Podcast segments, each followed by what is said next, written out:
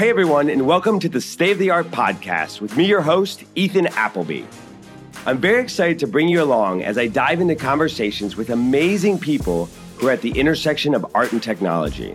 Each week, you'll hear a different angle about how tech is bringing radical change in the way all of us interact with art. We have on artists to first-time collectors, as well as C E Os from some of the top digital art companies. We'll also look at the effects social media sites and crowdsourcing platforms are having on the art world, and explore how other creative industries, such as music and fashion, were democratized using technology. So before we get started, I want to ask, did you catch our earlier episode with Patreon, the site that gets creators paid by running a membership business for their fans? Look, we liked it so much and we're so inspired that we created our own Patreon page. Really, we did it for two reasons. One, it lets us connect with you, our fans and listeners. And two, it helps us continue to make great content, get on better speakers, and find creative ways to continue this conversation with art and tech.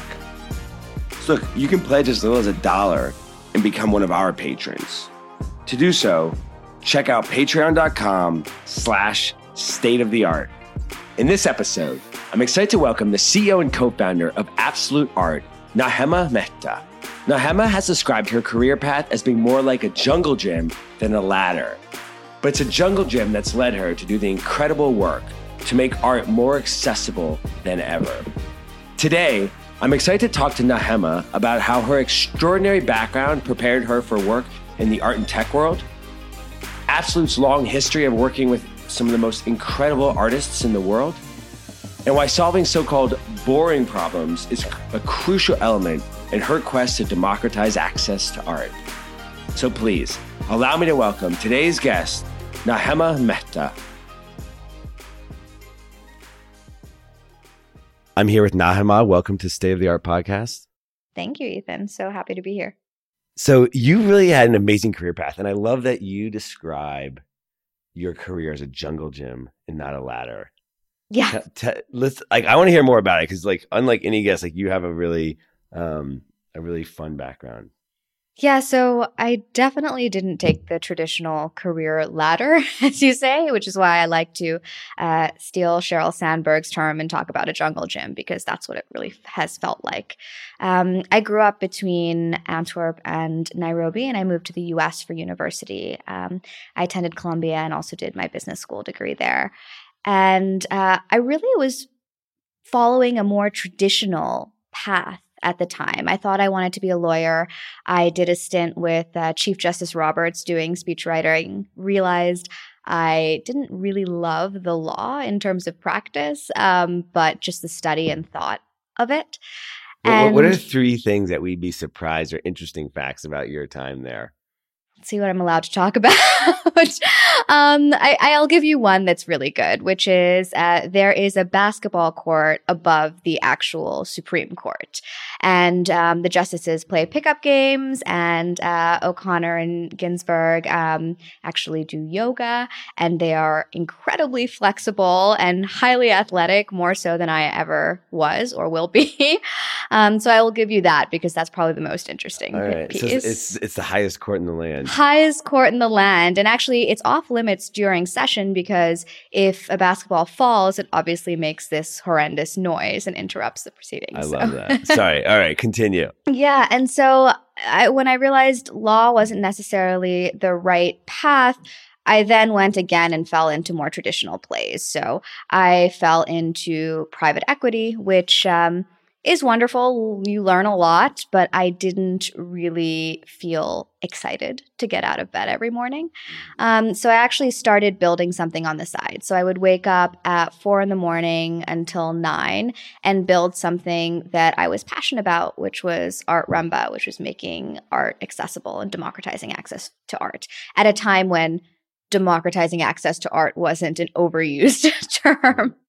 What in your either career or life led you to want to start Art Rumba? I think I've always been quite cross-disciplinary in the way that I think. So whether it was doing um, the law or finance uh, or just starting a business, I always sort of looked at it from all angles. And one thing that I noticed with the art world was, you know, I'd have friends come over to my place and see the art on my wall and ask me, where did you get that? And my immediate reaction was, let me take you to the artist studio or the gallery. They need your support. And I know that you need something other than the poster you've had since university, right?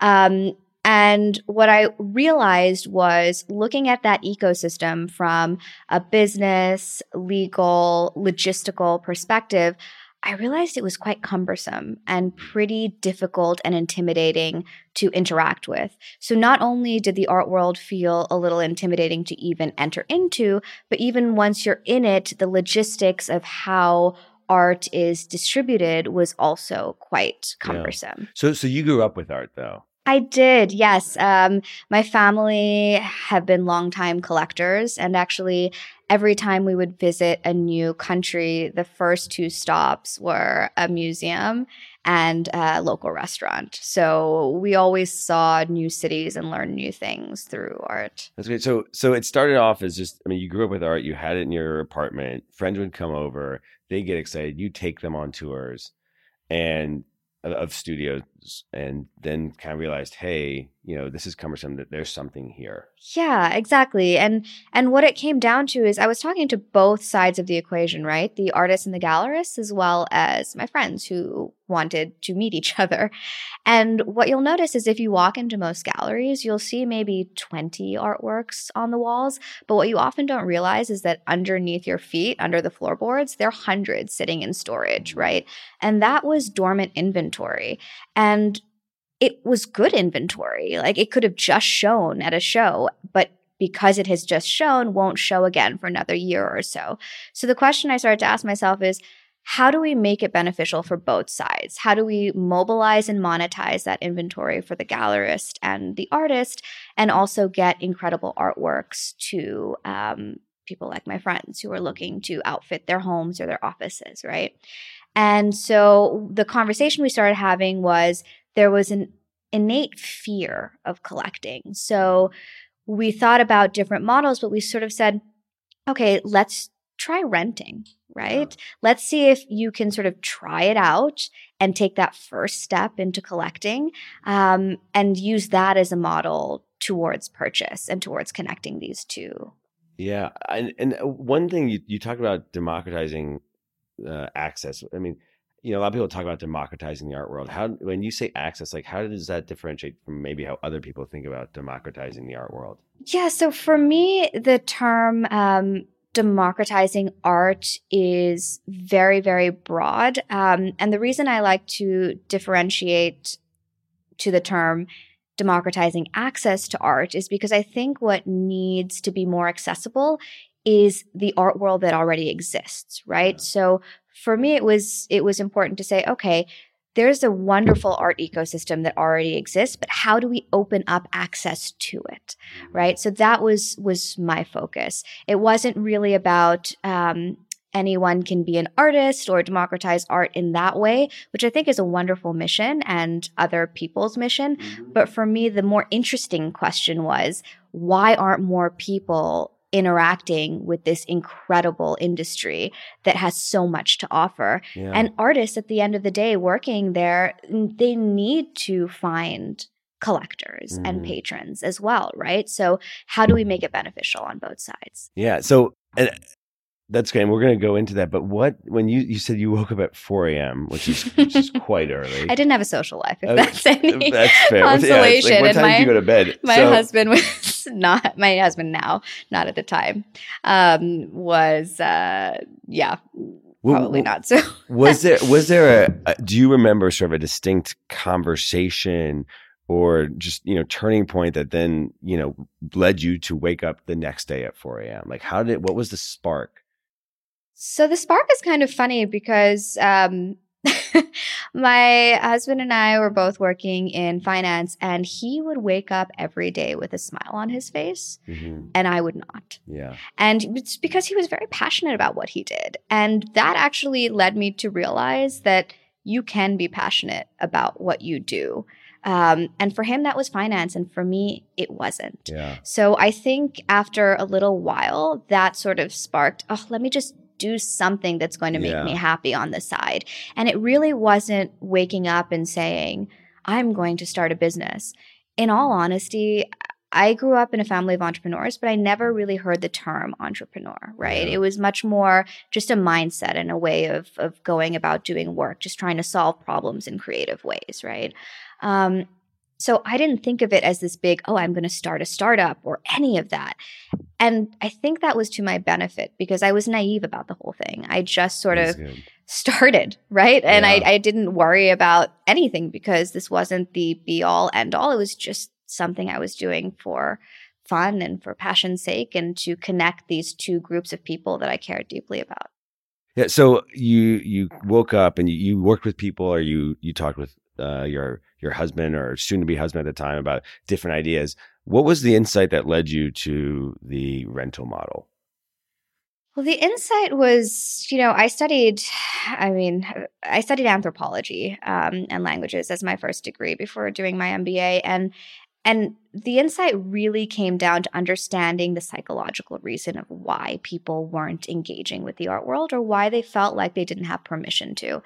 And the insight that I I like really, that term, didn't have permission to. Right, right. Yeah. Because people just feel like they need some special membership card or key or language to even engage with the art world, right?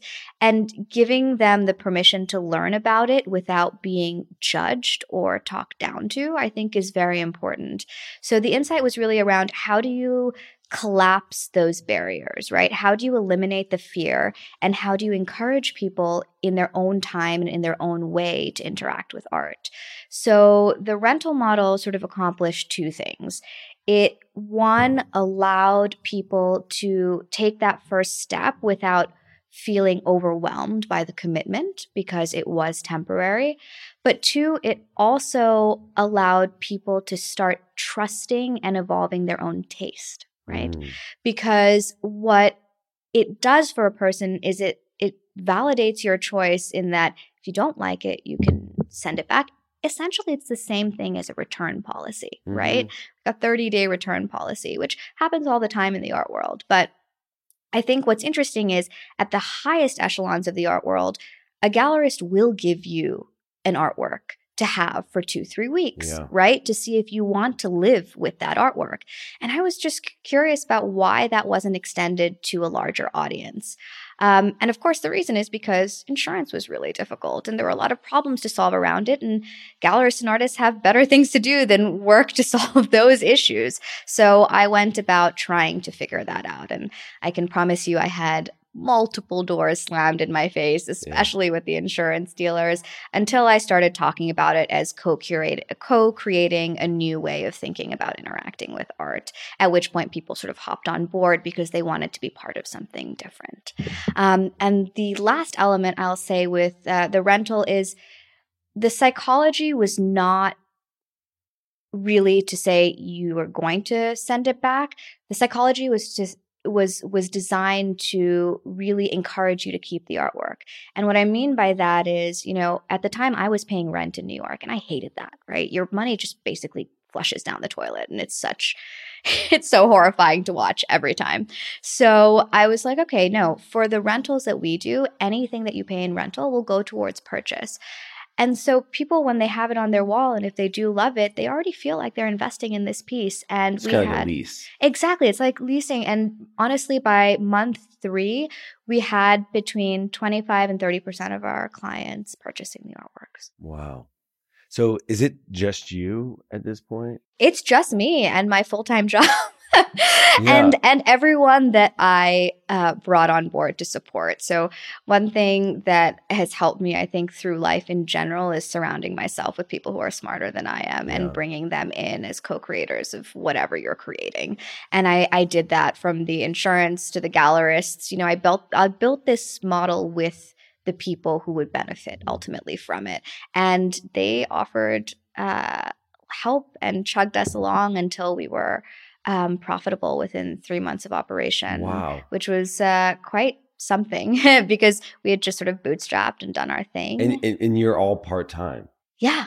Yeah. At this point I was. That's amazing. At this point I was. Yeah. So, so where, where does it go from here? I mean, you're, you're doing this, you're part, do you start full time? Do you? Yeah. So at this point, when I realized there's some traction, I realized, okay, I need to sort of take this seriously. And being a lifelong, my mom would say academic, um, and I would say learner in hopefully a more uh, lighthearted tone, uh, I, I decided to um, torture myself and go to business school. And I said, okay, let me just learn also just the mechanics of it, right? Because the idea is there, everything is there. Let's just see if I can help create an ecosystem to build this out. Um, and whilst I was at business school, I was speaking at a conference about the future of luxury and e-commerce. And unbeknownst to me, um, Absolut was in the audience, right? And a week later, I get uh, an email from the conference head, and he says, you know, there's someone who wants to meet with you. I can't tell you who they are. You have to sign a twelve-page N D A. Oh my you know, God. I promise you won't die. It's like, great, you know, if I die, I'll come haunt you. Like, yeah. Sure, I, I trust you. Let's do this. It's like anytime someone says like, you know, I'm honest or that, it's like, no, you're not. So it's like, oh gosh, why did he say you're not? Right, right. You know, and he, I mean, he in his own wonderful way was just humorously telling me, you know, take this opportunity, trust me. Mm. And it did. And when I went um, to the meeting, it was Lena Danielson sitting there, who's the head of innovations for the Absolut company. And she told me that Absolut was looking to extend their brand into new industries and had decided that the art market was um, their chosen field.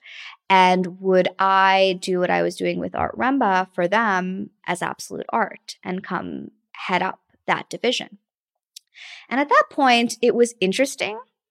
Yeah. But I was confused. Yeah, I mean, I think absolutely. I think vodka. I do too, and and and more than that, it was a vodka that I, you know, had this in the back of my head. I knew there were these great advertisers, so I really saw it as advertising as well, and I just didn't completely understand um, what the proposition was. But uh, two weeks later, sure enough, the C E O of Absolut, um, at the time, Paul Duffy, flew over and he sat me down. He explained to me, no, Absolut was really interested in going into a new industry. You know, they could have gone into Absolut hotels or Absolut bars or Absolut restaurants, similar to how Bulgari or Armani are now in hotels with namesake hotels. Or uh, Red Bull, for example, with their media house, um, or Virgin with everything under the sun, right? Yeah. Um, and he explained that actually this has really been thirty years in the making. And by that, he meant that Absolut has worked with artists for over thirty years, um, starting with Andy Warhol, which kicked off mm. uh, over, which we should talk about later because it's a great story, over six hundred collaborations. Um, and they'd worked with artists around advertising and sponsorship, but they'd never actually done that last step of connecting the artist with the collector, right? Mm-hmm. So they were great at finding this talent and showcasing it globally, but they never connected the artist with the collector. And that's what Absolut Art would be all about. It would be their first new business division and subsidiary dedicated to closing the gap between artists creating and people collecting. Um, and he said, you know, what's it going to take to get you on board and sort of name your terms and and come do this with us? And I and I really was taken aback by how entrepreneurial and forward-thinking and true to their heart and D N A Uh, Absolut was, because that's a gutsy move, right? To say, forget it, we're not going to do something that would be normal in someone's minds. We're going to go back to the roots of who we are and say, what can we really add value? Which industry can we really add value to that maybe no other brand can? And it was arts. And I thought that was pretty cool. That's great. Yeah. So let's, well, how, what made you then, so was it that meeting that you then said, okay, like, let's do this? It was, I mean, it took me about nine months to fully come around. Yeah. um, but that meeting, yes, sparked why I wanted to come do it. And then I did my own research, you know. I went to speak with a ton of artists. And shockingly enough, all the artists I spoke to were super excited about this. They were like, I would love to be part of Absolut's heritage in the arts. They, their rep, listen, I think integrity is not something you can buy, yeah. right? Integrity is earned. Trust is earned. And what I realized by having those conversations is that within the art world and with, with artists in particular, Absolut had earned that trust. Now it's quite sexy for a lot of companies to say, dabble in the arts. There's a huge trend in, in brands working with artists. Absolutely. Now. But it's really, that's really happened in the last ten years, whereas yeah. Absolut's been in the game for oh, over wow. thirty. Yeah. That's so let's talk about some of those stories. Yeah. Andy Warhol and, yeah, and Andy how it all got, how did yeah, how did they how did they work together? This is so great. So um something that uh people may not know and I really didn't know is that Absolut was started by one of the most badass entrepreneurs named L O. Smith.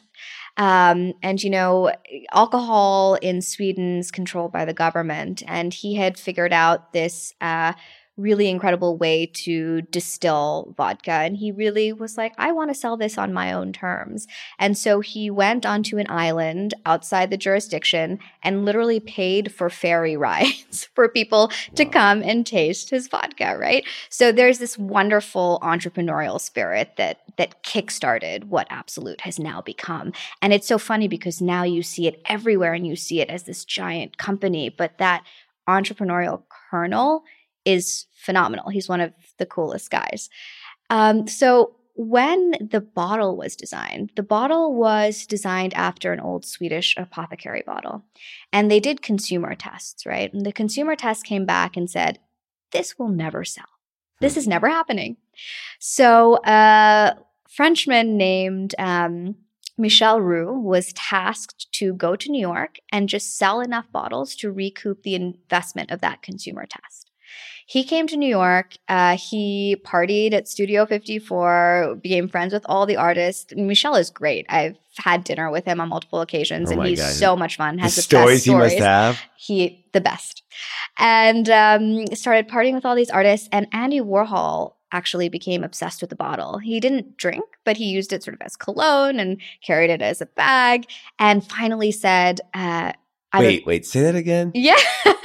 He, he just he didn't drink. Yeah, but, but he used the vodka as cologne, cologne, and, and carried it as around. a. I mean, we're talking Warhol, you know, on yeah. his own terms. Yeah, and he just loved the design, right? This design. Um, so he basically finally asked, like, I love this design. I want to do something with it, and that kicked off those plenty advertisements that you see now, um, you know, Absolut Warhol. And then he brought all his friends, Absolut Haring, Basquiat, all the way through to Damien wow. Hirst and, and Subodh Gupta. And it started off um, a really wonderful collaboration between Absolut and artists around advertising and sponsorships, um, not only with name brand artists, but also with emerging talents. You know, Ron English famously says that before he worked with the brand, he was living broke on Avenue D and no gallery would really touch him, right? So uh, Absolut worked with these artists and in a really, really radical way,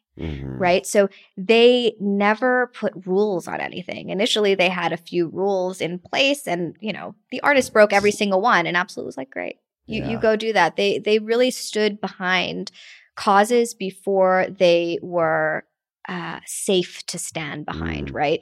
Uh, L G B T Q rights, all of this, pro- I mean, all of these causes that are now quite cool to stand behind. Absolut has always been ahead of the curve mm. in um, standing behind things. And it, it sounds, I mean, it, it was in such an authentic way, which is... Such an authentic way. And most people don't know that these artists, alongside those advertisements, created original works of art, which are now housed in the Spritmuseum in uh, Stockholm.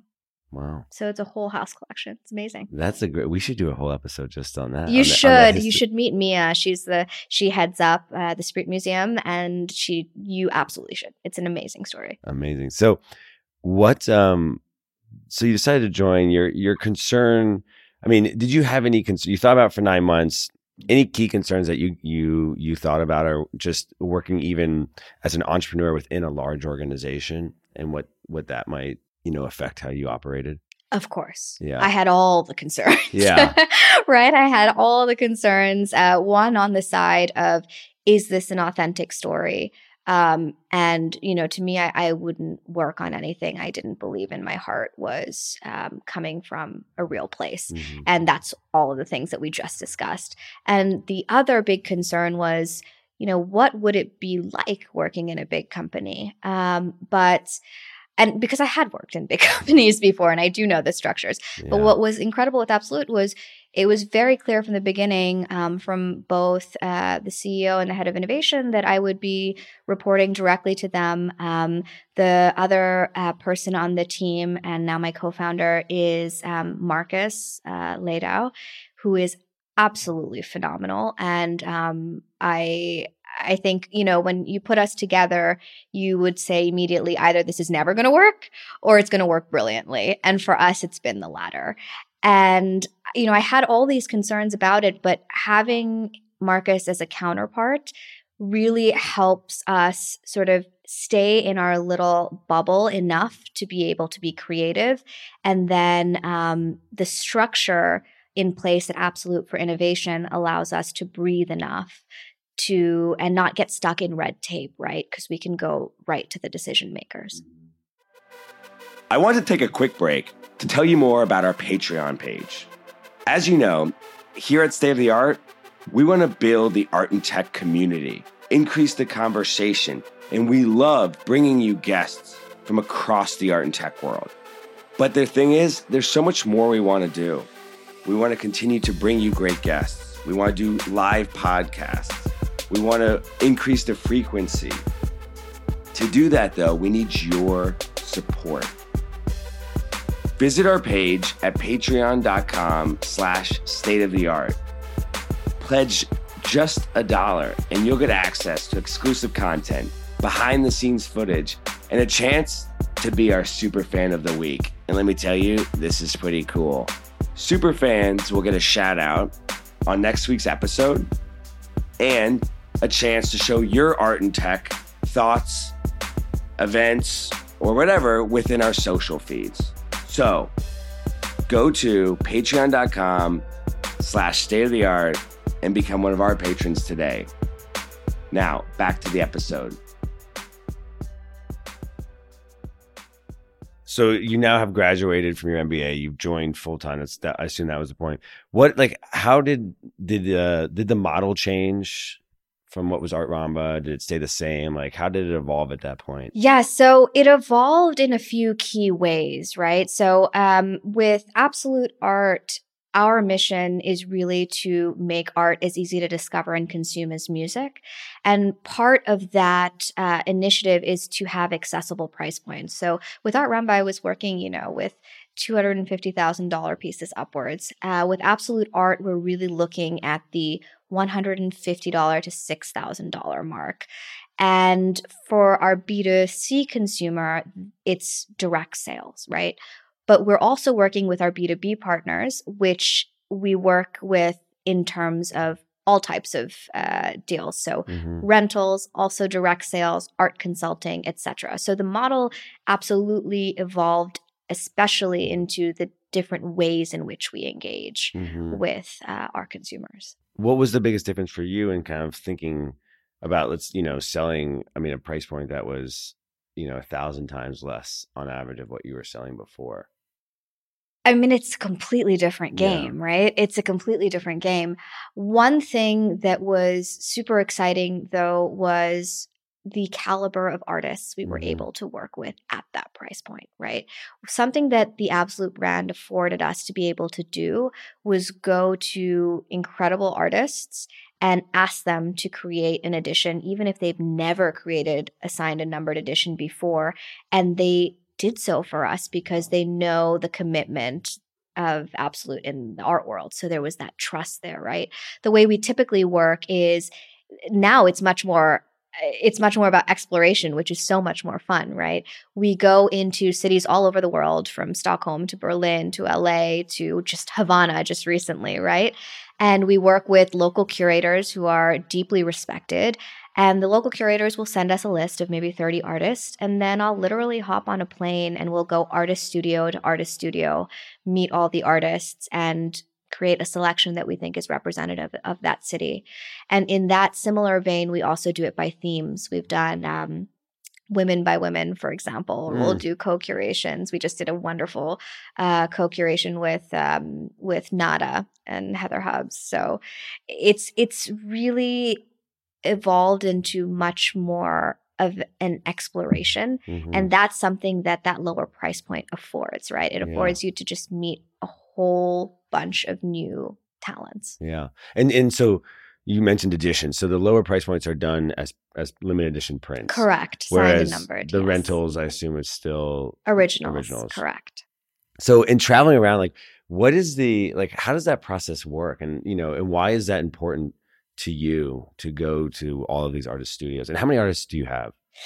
I, we have over two hundred. And, and I think the reason it's important to us is because something that we feel is lacking uh, is contextualization, right, in the online art space. So oftentimes you are bombarded with a bunch of JPEGs, but it's so easy to forget that there was an actual person who has dedicated their entire lives to that cre- to the creation of that artwork, right? Mm-hmm. So for us, being in studio with the artist and then taking that experience and mirroring it online with very low-key videos with the artist in studio and also on the streets of their city, sort of in their favorite pizza spot, right? And really sort of seeing that artist as a creator, as a person that you're talking to, is one of the ways we like to collapse any border of intimidation and also contextualize the work so people feel really engaged in uh, their discovery process. Yeah, the um, you know, I love on on the site how you you call out videos as like in the main bar, because I think that story, I mean, it comes down to the story, is so important for Uh, you know, sort of understanding who the artist is and, and thus the artwork itself. Absolutely. And I think the minute you see an artist video, you realize, why on earth am I intimidated by this? Yeah. Right? This is so cool. I just want to meet more. Right? that's, that's, and then that's, you want to tell right? the story. You just want to tell the story. You want to meet more artists. It really just breaks down all the pretension and the sort of stickiness that you feel perhaps before you've actually made that leap into discovering artists and artworks. Yeah. What, um, so, I mean, thinking about that, how, I mean, there's video. I recently saw this app an artist created with uh, augmented reality where you could like, have them sit on your couch and like tell you as like a hologram, you know, about themselves. And can, are they miniature? Or are they like no, full they're like full. Or? You know, like you hold your phone out and then there's like you can do one where it's like a door and you walk into the studio. I mean, do you see using? I mean, video has become more prevalent, uh, you know, with sort of uh, Facebook and Insta stories. I mean, do you see doing more video or even A R? Absolutely. We're yeah. we're absolutely exploring that right now. I think um, one of the key elements that we're trying to uh, focus in on at Absolut Art is to make sure that we are covering everything from discovery to display, right? I love that. How do you help someone discover the perfect artwork, but then how do you also help them display it perfectly? So if you think of that A to Z journey, there are a lot of parts of it. Yeah. So first you need to create an environment that's curated and feels trustworthy and is, you know, just a no-brainer for someone to go in and explore and feel safe exploring from that selection, right? And that's what we're doing sort of with the videos and online content. But then you also want a little bit of help, right? So we have, you know, little things like live chat, or if, if you've even been a collector of an artist and that artwork sells out, we'll oftentimes launch a new artwork at the artist studio and take you and graduate you to that next level of actually meeting the artist oh, wow. if you're in the city, right? So we we we never want to what we call dump you at checkout, yeah. right? We want to be Another with you for the whole journey. So even when you have pr- made the artwork purchase, we want to make sure that we're shipping within forty-eight hours, that you receive the artwork framed, that it comes in beautiful, sustainable packaging, that you receive, you know, little dinner table talking points to know how to talk about Do you your really art. Like you yeah. get- We've started doing that for sure. Um, but we really want to be your partner in crime, so to speak, in your whole exploration of the art world. And then even finally to hanging the art on the wall, right? You and I were talking about this a little bit yesterday, but um, we launched something called HangSmart, which is uh, – the story is kind of funny, actually. We were sitting around um, having to do a big installation the next day of many, many works, and we get a text uh, from our installer being like, can't do it. Like, wait, what? Can't do it. Huh? Um, okay. Uh, okay. So let's, let's, you know, Google has the answer to everything, right? Yeah. So let's just Google easy way to hang art and see what the next step is. First thing that comes up, hire an installer. Great. We tried that we one. Tried that one. It happened. Fail. Um, second thing that comes up is here's this giant system with tons of pulleys and strings that you have to, you know, wait three weeks to arrive, and it's horribly expensive. And we just, Marcus and I looked at each other and thought, is there really no simple way to hang art? And we just sort of sketched out what our ideal thing would be, which is, if there was a wall mount that allowed you to move the artwork right, left, up, and down without taking it off the wall, if it leveled or automatically, having to do another nail because you did it an exactly, inch too low, exactly. Inch too high. Yeah, I mean, think of gallery walls, right? How much measuring and marking up yeah. you have to do, um, and also can it level on its own? Like, what are all these ideal things? I mean, it's nothing. It's not rocket science, right? It's like a post-it. It's just something that should exist in the world, right? And um, we partnered up with a friend of ours, uh, Alexander Lervik, who is an industrial designer, because in Sweden, that is who your friends are, right? Yeah. Industrial designers. As one does. Um, as one does. And um, he was like, not only, you know, because we asked, will this work? And he said, you know, not only will this work, I want to be a part of it. Um, so we launched this uh this wall mount called HangSmart that allows you to mount your artwork on the wall, move it any way you want, and have it be perfectly level. And um, it was a great experience. And we were, you know, shortlisted as one of uh, Fast Company's most innovative products of two thousand seventeen. Wow. We decided, like, is this really something that people are interested in? Let's put it on Kickstarter and see if pre-orders even exist. And and more importantly, Kickstarter audience are they're super smart and um, and helpful. So let's. I, we're sure there's a million problems with it. Let's hear all the problems and then yeah. iterate to version two. But the point being, we're really looking at everything from that discovery moment all the way to d- the display moment of helping the consumer and also helping the artist. So with the artist, for example, we we share profits fifty-fifty. We're entirely mm. transparent with all of our pricing, how much everything costs us to do. And we really want to help them uh, reach the best audience. And from a collector's point of view, we really want it to be easy to live with art that you yeah. I love the, the, the discovery to display. And, you know, I, we did a survey and found that, I mean, people... art sits sort of against the wall for several months, you know, just waiting. It's it's like the worst thing. They're trying to figure out how to do it. And then, you know, we also found through that that the, you know, the number one reason people haven't bought their next piece of art is because they haven't hung their previous one, you know, and you haven't shared the stories, like you say, with the tips that you give them on how to do that at a dinner party, right? And that's that's what gets them ultimately excited and becoming, you know, fan fans. Yeah, and they become ambassadors not only of Absolut Art, but more importantly, they become ambassadors for those artists, yeah. right? And and those stories spread.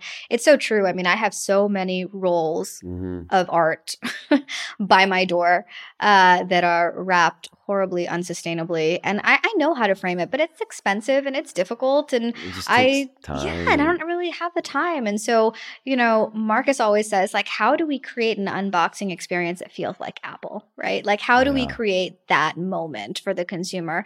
And so we worked really hard. Like, everything should arrive in the frame, in a frame, and easy to get onto your wall. There should be no excess plastic. Everything should look beautiful, and why not? Art yeah. is a beautiful. is a beautiful thing. The experience around it should be just as wonderful, mm-hmm. right? And that seamlessness is what keeps people coming back and it makes it uh, accessible to interact with. Yeah. Do the um, do you see the the uh, people who are buying? And I always struggle with this word. Do you call them like a buyer, a collector, a patron? It's hard, right? Consumer.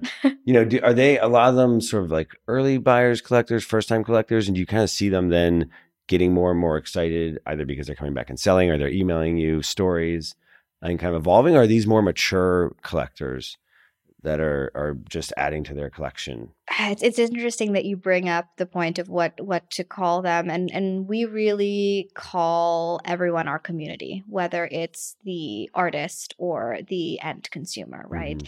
And I think something that our community would echo back to us is how inclusive Absolut Art is, right? Mm-hmm. Which means that we attract a community that really spans the spectrum. We have new collectors, absolutely, but we also have very seasoned collectors who might be seasoned in Western art collecting, but they have no idea what's happening in the Hong Kong art scene. And they use us as sort of an entry point to learn about it. So I think we, I think it, it sort of, that we really like to think about it in terms of psychographic mm-hmm. instead of um, demographics. And the reason being because it's really anyone who wants to put something incredible on their wall, mm. right? And that is the, we have the twenty-four-year-old collector. We also have the sixty-two-year-old collector. Mm. And they both interact with us in very similar ways. It's interesting. It's because they both have the same pain point. Yeah. You mentioned Hong Kong. It made me think, like, with the, within the two hundred artists that you have, are they geographically sort of from all over? And was that intentional? It was intentional. It was intentional because uh, going back to the whole discovery and display piece, we said, okay, if... sky's the limit. Mm-hmm. What's the most fun way to discover the art world? Mm-hmm. We're like, oh, it'd be so cool to just go to artist studios all over the world, yeah. right? Like just as it is to travel. So why don't we do that? Why don't we pick the cities that we know are super exciting in terms of their art scenes and just go there and, and showcase the art scene itself, because the art scene itself has a personality, mm-hmm. right? Just as much as all the artists within it. So you'll see on the site not only the artist videos, but you'll see, like if you look at her, our Havana collection, you'll see a compilation video of the Havana art scene in wow. general, right? So we wanted to- I'm like over to, here just looking at the site right yeah. now. Like, this is amazing. So we just wanted to bring all these stories to life. And so that was the intention there. It was how, if we had no barriers, no uh, no restrictions, how would we want to explore the art world? And that's how we thought about it. And then it was also, we're very, very conscious of really doing our best to show a diverse group of voices. Because especially in the time that we live in today, It's it's everyone's responsibility, right, yeah. to bring these voices to the forefront, because art is just a great entry point into difficult conversations. So, um, for example, in Havana, we uh, one of the art, you know, we have Los Carpinteros and Glenda Leon and big names like that. But some of the emerging artists like Hamlet Lavastita, for example, he had been kicked out of Havana for all the political art he was creating. And when I visited his studio, I was looking at the work and I was like, Hamlet, this is more more political than any of the work that I've even seen of yours. Aren't you afraid? And he was like, if I don't tell the history of my country, who who will? Huh. Huh. And that is such a powerful thought, right? So so the... the privilege of bringing those voices to light mm-hmm. is just wonderful, and that diversity of thought. Wow. What, I mean, so as you grow, I mean, some of these ideas you've talked about with sort of the end-to-end experience and renting and having artist studios all over. I mean, how do you think about scaling these, um, these difficult challenges? Yeah, it's all part of the fun, right? Yeah. I think the, the next chapter for us is really nailing the balance between online and offline mm. activations, because um, what we're seeing increasingly is that creating offline experiences that are purely experiential, right, really drive an online momentum. And vice versa, right? Mm. So they work very much in tandem, and understanding how best to to turn that knob up, to turn the volume up on that balance is what we're focused on next. Um, and then for us, it's really just finding quicker and better and more seamless ways to sort of bridge that gap between the artist creating and the person collecting. What what would your Uh, community be surprised to know about? Maybe something you guys are doing behind the scenes um, that maybe they don't see on the on the front, the forefront. We do our best to look very um, polished in everything that we do. Uh, but I think what people would be surprised at is how small we are. Yeah. We're a really tiny team. Um, I think fifteen in total, probably eight core wow. members. And, you know, you hear Absolut and you think this giant company, yeah. uh, which is all true, but that's our big brother. That's not yeah. us, right? And so we're a tiny team. When I tell you the story of the boxes that we created, the way we tested those out was we put a frame in them and started throwing them across the office to see what's the worst FedEx could do here, right? Yeah. Or if you see, you know, copy going up or shoots happening, like the videos that you see, we're there on site, packing boxes, moving everything. Uh, we are really in the trenches. Um, and I think people would be surprised to know that. But it's also, I think, what is allowing us to build a very strong community. I have most of the artists in my phone. You know, mm. we can text them and just ask them a question. If an opportunity presents itself, I can just text. I actually did yesterday, um, text an artist and say, I think this would be great for you. Um, so it's allowing us to be very hands-on with the building of that community. That's great. I mean, other things that you, you talked about, I mean, you talked about sort of like the shipping and the hanging and, you know, those aren't as sexy as the videos and the, you know, studio visits. I mean, are there other things that either you're thinking about or that you think within sort of the broader art community should be thinking about to sort of, you know, drive that connection or support artists in a maybe a, a less sexy, boring way? I love the unsexy part of this entire equation.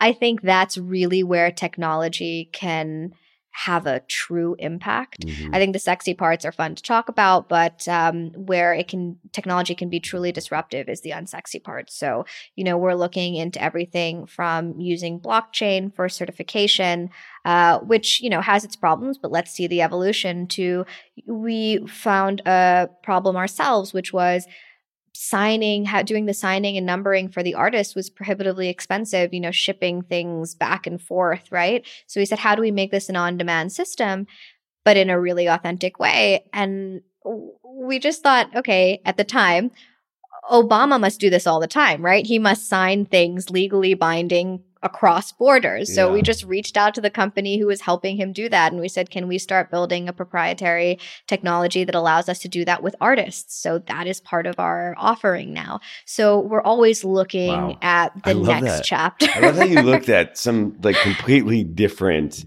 I mean, I, industry or area. Well, right. And how they approached it. And this is where the jungle gym and the cross-disciplinary thinking comes full circle, right? It's it's don't don't sort of get stuck in your own lane. But if, if you're open to how other industries are solving problems, you'll obvi- obviously find applications that can be beneficial to your own. Yeah.